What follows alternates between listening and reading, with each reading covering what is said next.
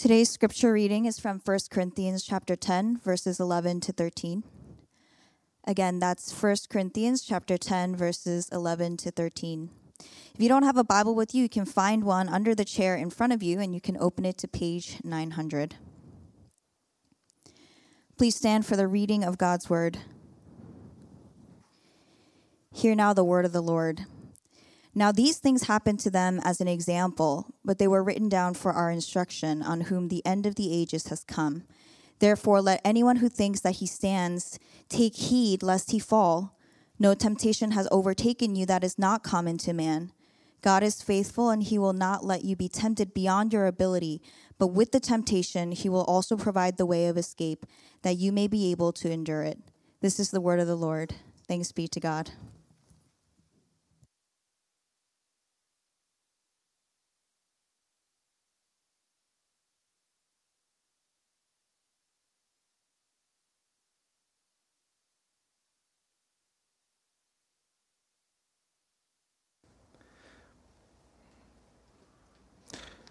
All right, good morning. And once again, I am happy that we get to go over that 10 week catechism. After we did that class, a lot of the people that took the class had asked me, is there some way we could teach it to the rest of the church? And so it just so happens that we finished a shorter catechism and that we can do this 10 week class together. Uh, so I'm looking forward to the next nine weeks when the other elders also teach it and lead us into this teaching. And uh, until then, I think you can compile a list and just see how it's verified in Scripture and how we can be sure of our salvation when we have these evidences displayed in our lives. Uh, before we start today's sermon, let's start with a prayer. Living God, help us so to hear your holy word that we may truly understand, that understanding we may believe, and believing we may follow in all faithfulness and obedience seeking your honor and glory in all that we do through Christ our Lord. Amen. Uh, there are some major biblical concepts that will go into depth this morning, and this all sort of culminates from the previous verses that we have studied the last few weeks. We've, got, we've, we've gone back into um, sin and idolatry, lusting after the former things that took away, took us away from the holy path that God was leading his people through. And we saw that in the Israelites. The Corinthian church likewise was struggling with understanding what true freedom is. And we've seen that they too used their freedoms to abuse and trample on those that were weaker, lusting after the things in this world. Paul writes to the church in Corinth to teach them what freedom is and what the abuse of it looks like. If you are free, finally free from the systems of the world, why are you then subjecting yourself into them again? We have also, by the grace of God, been able to see and recognize that we too, like the church in Corinth, struggle with the same things in this day and age. The philosophies and ideologies of this world continually fall short. And yet, we see a sort of doubling down on these bankrupt ideals from the media and other systems of influence. Because how can you say that there is systemic evil or racism or, or whatever and then celebrate when that system just continues? How can you preach that the system is corrupt and think the answer to that is just more system? In the end, people are realizing it's simply a power play, and those in power will fight to maintain it. They'll say things like, The system is terrible, but I can fix it. I can be your Messiah. And the people rally around this figure. It's no different than when the people shouted, Here is your Elohim. It's also fragile. And I'm talking about this kind of ideology. The things that will supposedly save our system now are things that go directly against God's will His will for marriage, His will for family, His will for government to protect, His will for justice, and His will for the sanctity of life. These are things that the Word of God teaches His people to adhere to and to obey. And this isn't so that we become repressed. As we follow God in obedience, we understand more fully the true joy and life that is truly to the full.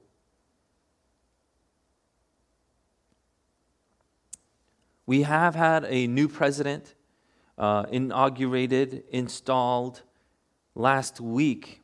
And our job, like every other president before, is to pray for this man, for the president, for the leaders of our nation, our community, and pray that they will turn to God and adhere to his laws because his laws are just, they are good.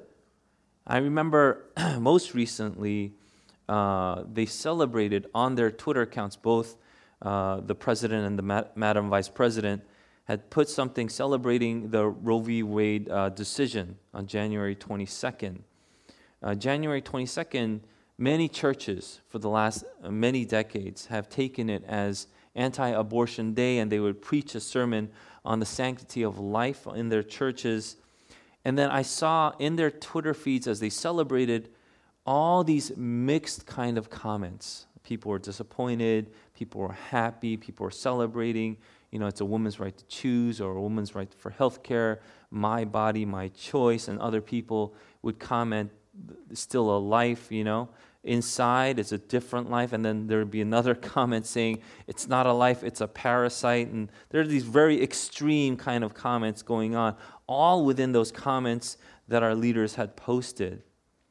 But for me, the most effective ones that I have personally read are the people that just simply said, I am praying for you, Mr. President. I am praying for you, Madam Vice President, that you will turn to God and know that His ways are good. And so, this is what we also ought to do as a church not just rage and rant on our social medias, but to sincerely go down in prayer, asking God to change the hearts of our leaders. And this isn't so just for us to look outside, but this is also, as we have seen, to look inside. What is the church's purpose? What's the purpose of church in this world? And when we lose sight of this purpose, that's when we start to lose our focus. That's when we start to give into idolatry. That's when we start adopting world systems. That's when we start to break away from the teachings and the laws of God and to say, you know what? It's okay. What's the big deal? Let them do as they please. Freedom of blank, right? But the church can never lose sight of its purpose. That's to be a witness for Christ. And as we've seen, one way we can lose it that we've been going over is one of two things by taking advantage of our freedom to stumble those that we mean to convert. We purposefully offend. It's like, I'm free to do whatever I want.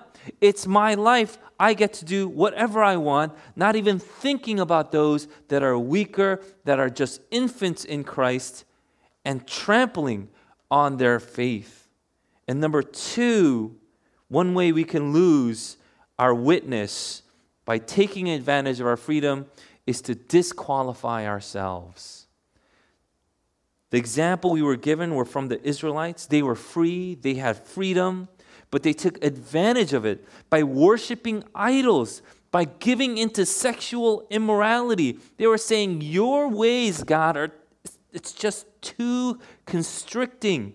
We should have freedom to have sex with whoever we want, whenever we want, wherever we want. And they tested God with their griping and complaining, their grumbling. But Paul says this all these things happened. They were made an example of for our benefit. In verse 11, he says, Now these things happened to them as an example, but they were written down for our instruction, on whom the end of the ages has come. They were written down. These things that we think when we read it as a child, ah, they're so different. You know, they're so ancient, they're so far away. But when we look at what they did, how is it any different than what is happening in 2021? When we get to do whatever we want and we think that is happiness. How is that different from any of the idolatry that was going on in the ancient world? The point is, it doesn't. It isn't. And they were written down for our instruction. The word instruction is another word for admonition. And admonition is a warning, it's to counsel someone to change their behavior. It's to counsel someone toward a change in their behavior. So, what happened to Israel is for us to be warned by, and its instruction for us is to be benefited. It's to benefit us so that we're able to follow God's will and so that we don't forfeit our reward. There is a reward, and we should not forfeit it now, these things were written down not only for the church specifically in Corinth, but all of God's people.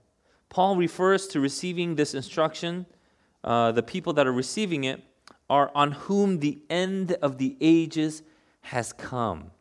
What does that mean? End of the ages means that we are now in the final stages of this era. These are the last days. End is from the word telos, and ages is from the word aeon, which we get, you know, era or age or even world system. That's aeon. Right now is the telos of the world system. Why is it important for the Corinthians to know this? Why is it important for Christians to understand this?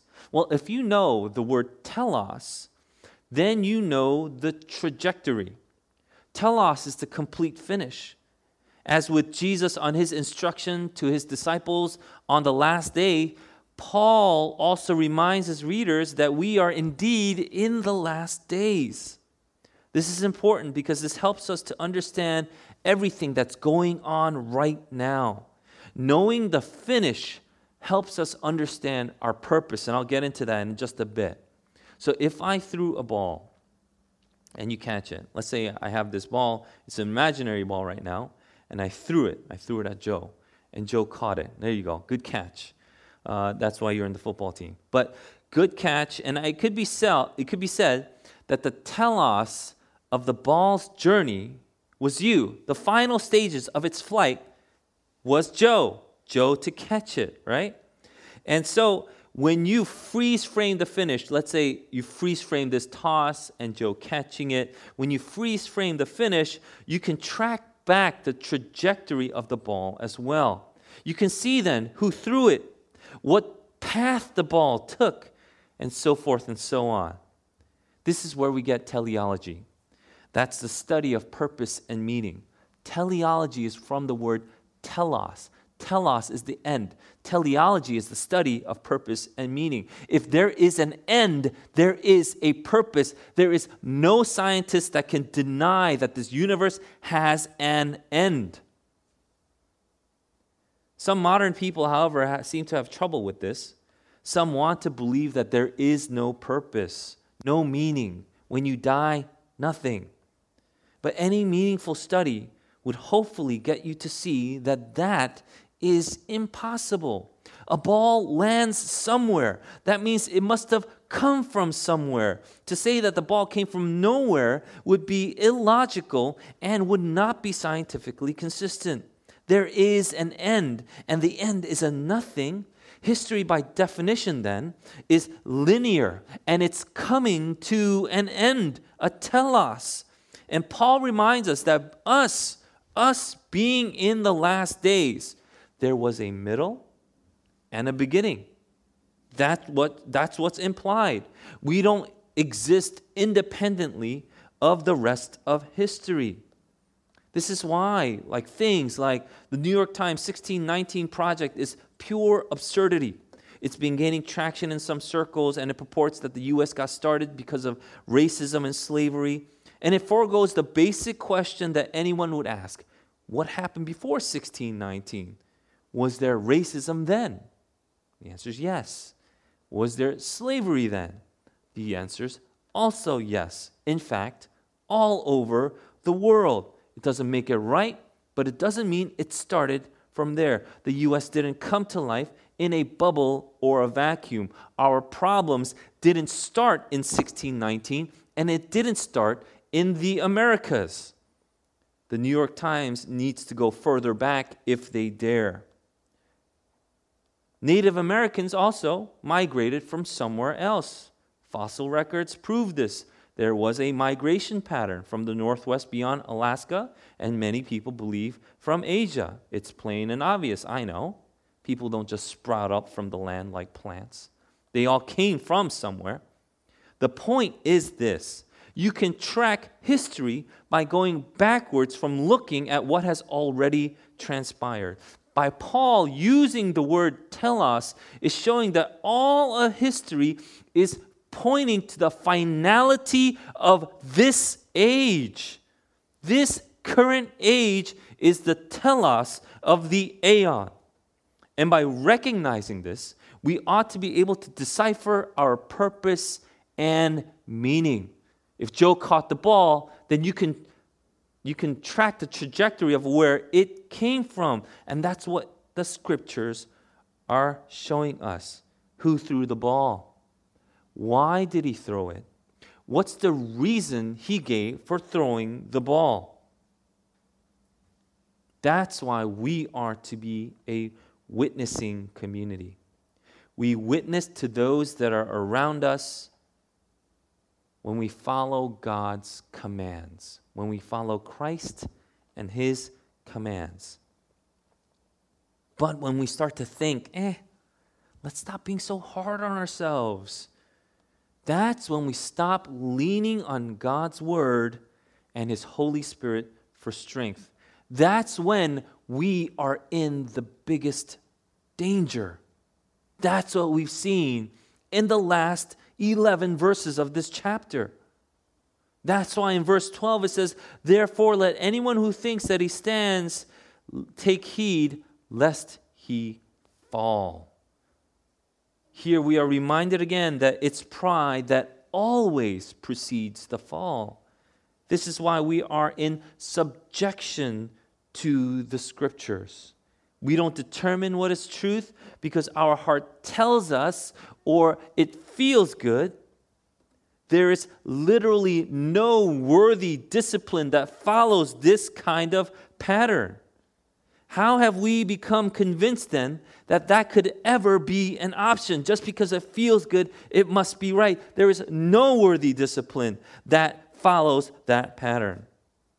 The lifting up of the self directly contradicts God's command to humble ourselves instead.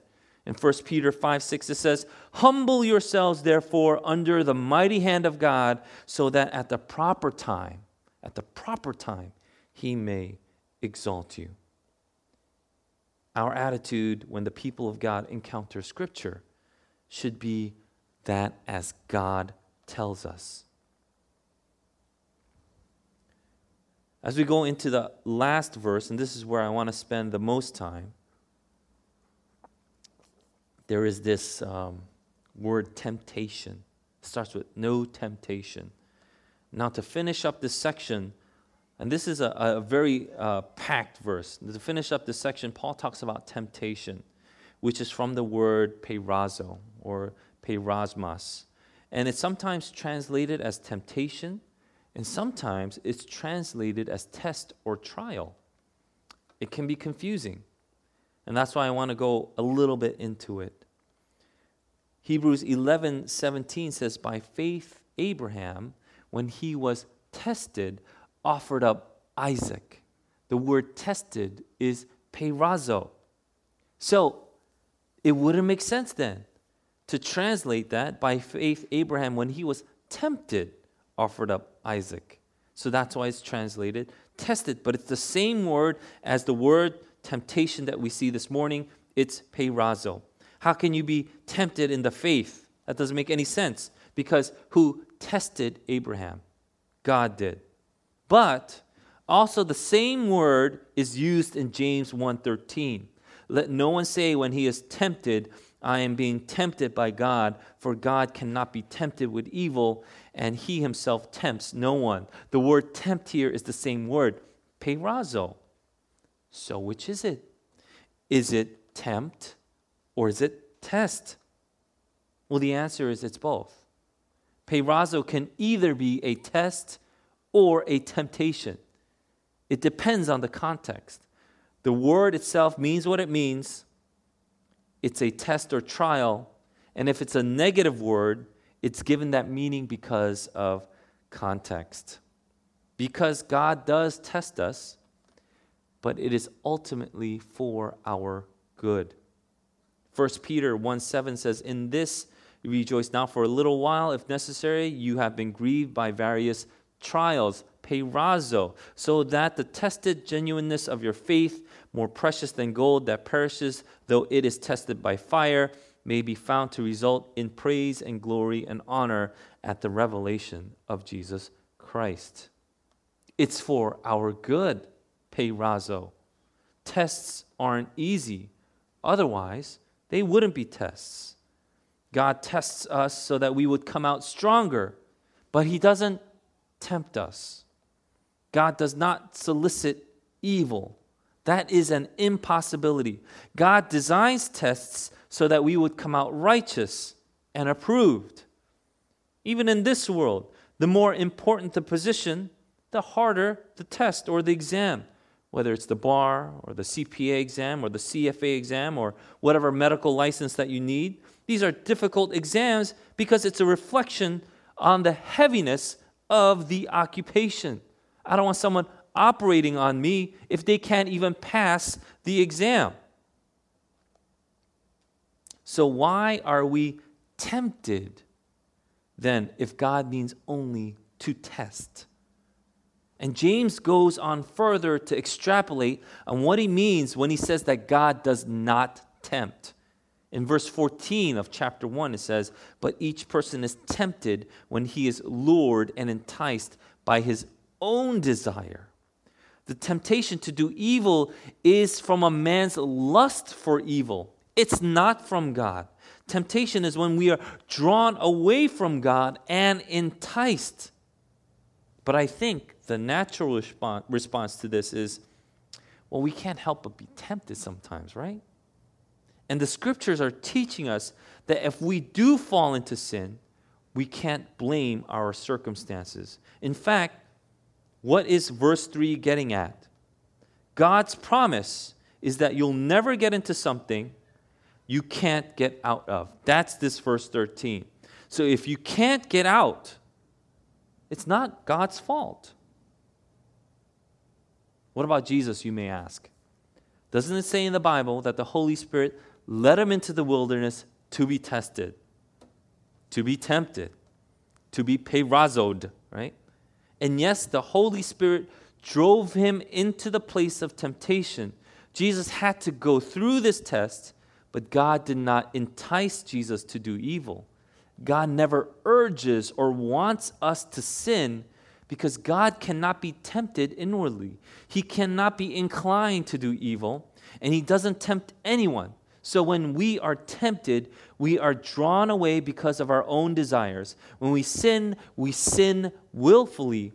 Sinful deeds come from sinful desires. Temptation is when we want to do something that we are not supposed to do. It's a manifestation of our own corruption. This goes in line with sin, like history, is not a standalone thing. Sin isn't a standalone event, it's not isolated from the rest of your life. And Jesus even taught that if you hate, what you're really doing is you're giving birth to murder. And if you lust, that's adultery.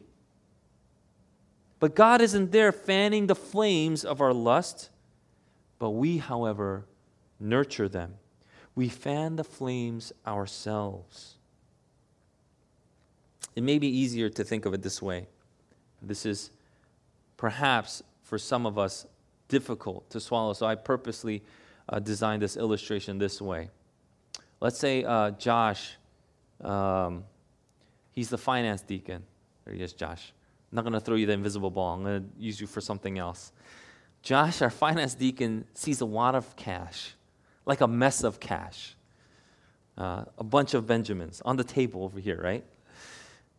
And um, he immediately picks it up and then he takes it to me and says, I found this wad of cash. And I go, Oh, that's okay because I left it there. And he asks, Why did you do that? And I respond, But to test you, of course. We've had finance deacons skimming off the top before, and this is a direct and upfront way I can find out if you would do the same. Josh would probably go through a range of thoughts, right? You would probably go through a range of thoughts. One of them being glad that he didn't steal the money because he'd be in jail now. But depending on the state of Josh's heart, that test could turn into a temptation.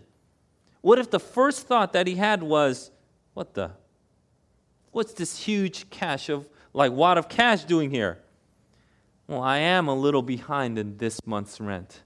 Must be a gift from God. I could use a little something, something. And he would skim off that top. Then he would be tempted. Not because I did anything, but because of his inward desires. He could also think, How dare huge test my integrity? Doesn't he know who I am? And thereby not trusting my intentions for him and be offended and be tempted to resent me. All of these things, what I'm trying to say, is drawn out from the inward self. But when God brings you to a test, it's so that we can be stretched and that we can add some muscle. It's true for the physical body, and it's also true for the spirit. COVID is a test. When we are tempted to resent others, lose focus on our spiritual disciplines, not pray, not read the word, start blaming our circumstances, it's what precisely what the Bible is warning against. You will then complain, blame, gripe, and grumble. What about Matthew 6, though? When we are taught to pray and lead us not into temptation. The word for temptation there is the same word, peirazo. So if we're asking God not to lead us into temptation, doesn't that then imply that if we don't pray that, that He will lead us into temptation?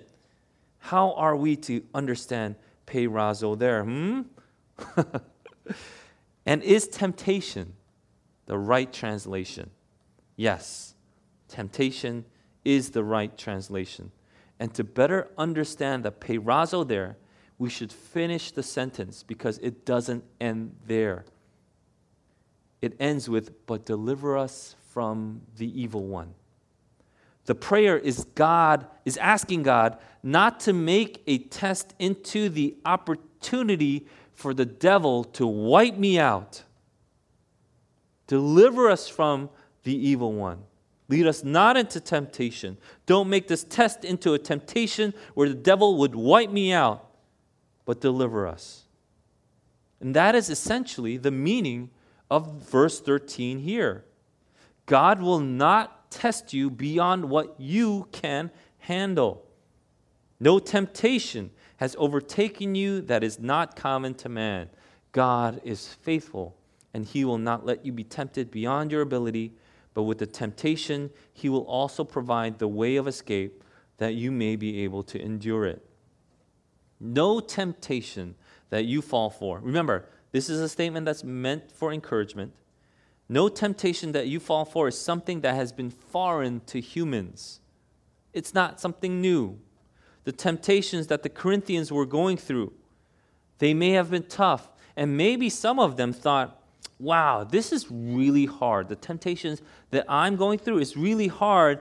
Maybe we're that special. Maybe even the temptations are supernatural. I'm trying, Lord, but these temptations are just out of this world. Paul is saying that's not true. The temptations that we face are not superhuman. We cannot say, the devil made me do it. You will never have a testing or a temptation in your life that is anything other than human or common to man. This means that we are brought then to a level playing field, so to speak. This is why in James chapter 5 verse 16 it says to confess our sins to one another because we are essentially in the same boat.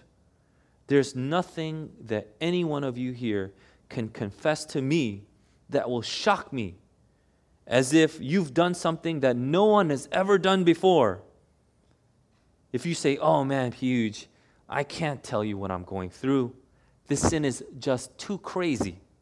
Oh, did you discover a new one? It's not true. And this is why the scriptures lead us to the things that we do here. And that's why we're starting smaller groups this week. This is why we do have groups of accountability in this church. I encourage you to join these groups because this is what the Bible says. Otherwise, our temptations may be too much for us to bear. And aren't they really, if you stand alone, aren't they so heavy, so crushing? That's why the Bible tells us we are to bear with one another's burdens because we are all going through the same temptations. And when we go through it together, Paul gives us this rock solid truth God is faithful. God is faithful. There is human temptation, but the help we receive is divine. The help we receive is superhuman. The temptation isn't superhuman, the temptation is human, but the help we receive is superhuman. It is divine. God is faithful. In 1 John chapter 4 verse 4 it says little children you are from God and have overcome them, for he who is in you is greater than he who is in the world. Temptation is inevitable because we are human, but we can handle it because we have God. This is why this particular transition is so great. God is faithful. That means He is the divine one that keeps His promise. This is all over the Bible. Let me just read you a few, but it's all over the Bible. In Deuteronomy 7 9, it says, Know therefore that the Lord your God is God, the faithful God, who keeps his covenant and steadfast love with those who love him and keep his commandments to thousand to a thousand generations. 2 Timothy chapter 2 13 If we are faithless, he remains faithful, for he cannot deny himself. Psalm 33 4 For the word of the Lord is upright, and all his work is done in faithfulness. Psalm 91 4 He will cover you with his pinions, and under his wings you may seek refuge. His faithfulness is a shield and a bulwark. 2 Thessalonians 3 3 The Lord is faithful, who will establish you and guard you from the evil one. And this is the greatest encouragement we can receive, isn't it? When we are going through a difficult trial, we ought to remind each other that God is faithful. There is this teaching now that when someone is mourning or going through a difficult trial, that saying something like, God won't give you something that you can't handle is like the worst thing to say. Or, in the very least, it's insensitive. I get that saying that line as a platitude without regard or care for the person is something that can happen. It's a lazy way to address someone without any regard for their pain. But if you think about it, if you really think about it, the greatest reminder that we will be seen through this trial is because of God's faithfulness is an incredible encouragement. If you really love a brother or sister and they are going through a particularly hard and difficult time, you should pray that they see and recognize God's faithfulness. It's all over the Bible to encourage his people. COVID is a test, but God has been faithful to CGS in so many ways. You know, in the beginning, we were concerned like, how are we going to keep our doors open if no one comes? How are we going to get offerings and things like that?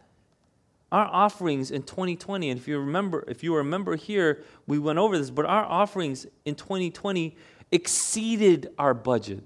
Every time we make a budget, it, it's more than our previous offerings. That's very aggressive, right? So if you have like a certain amount of offering and then you set the next year's budget, you probably want to set it the same. But the elders and I, we decided to, in faith to increase that budget by like 10% or something, which is an enormous amount.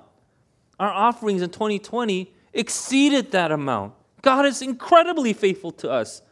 Our staff grew, our members grew. COVID is a test, but we can see that God remains faithful.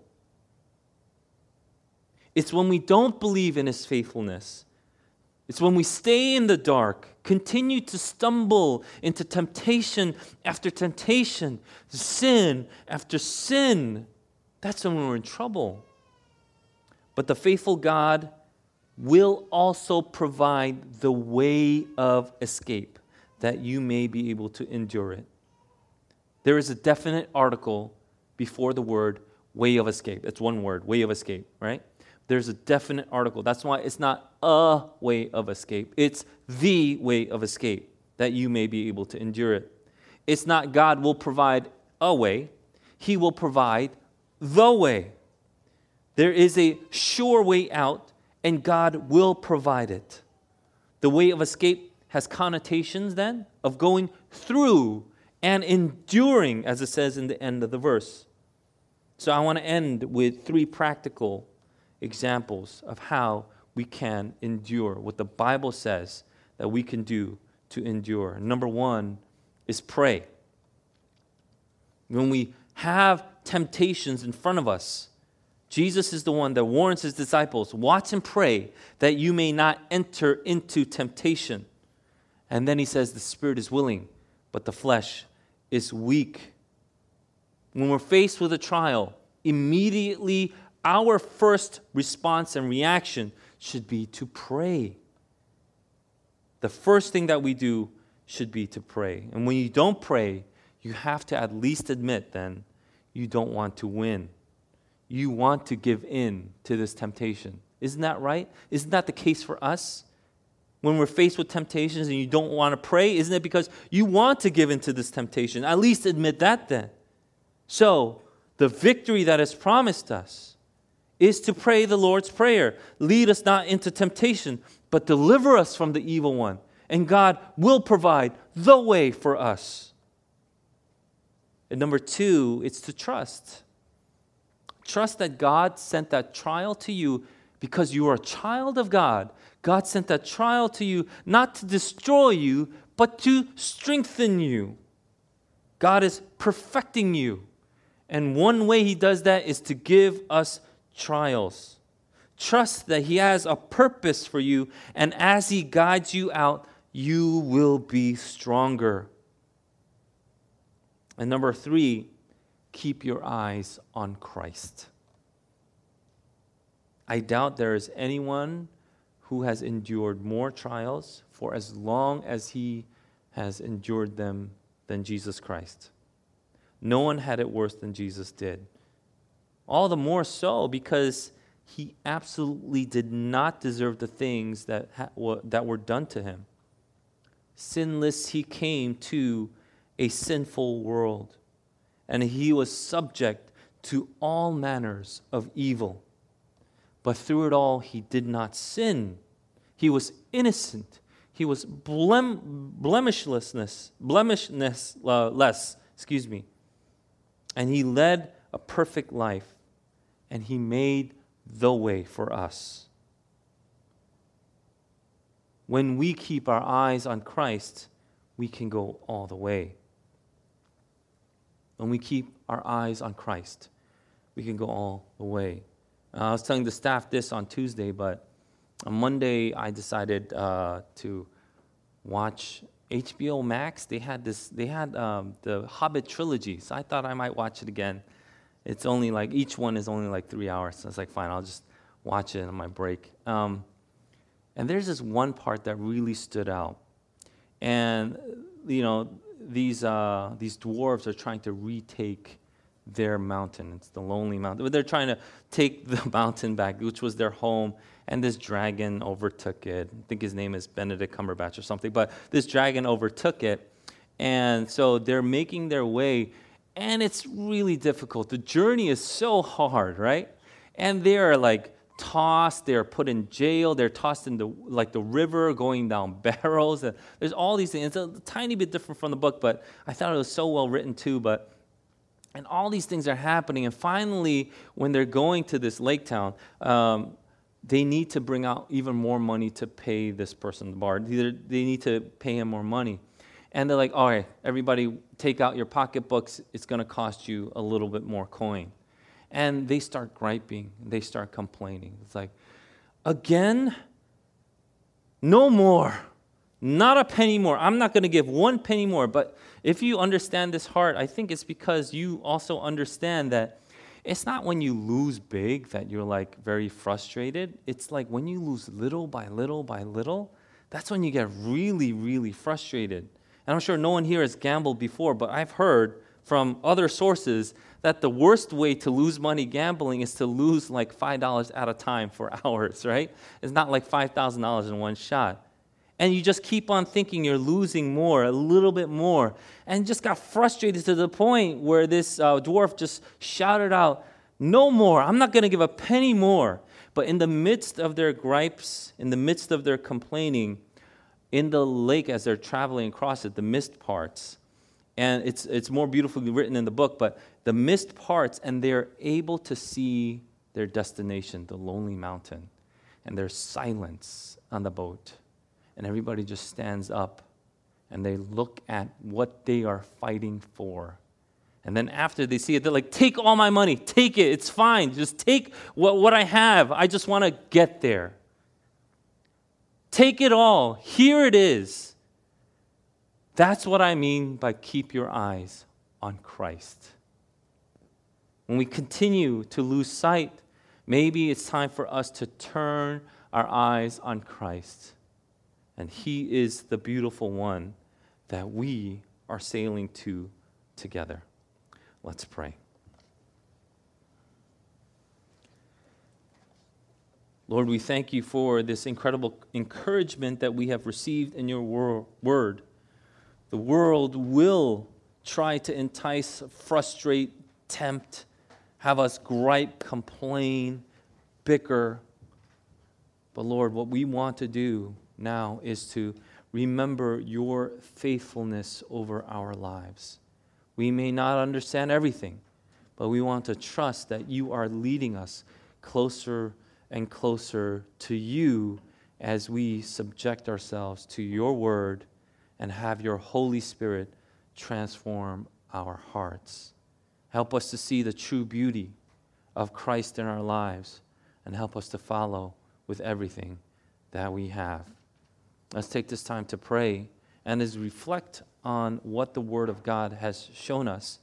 Let's reflect in prayer in confession where we have complained, where we did follow the ideologies of the world, where we did compromise. But let's pray and reflect and ask God for His strength that we can lean on Him, especially when things get tough, so that we can end up with Him. Let's pray.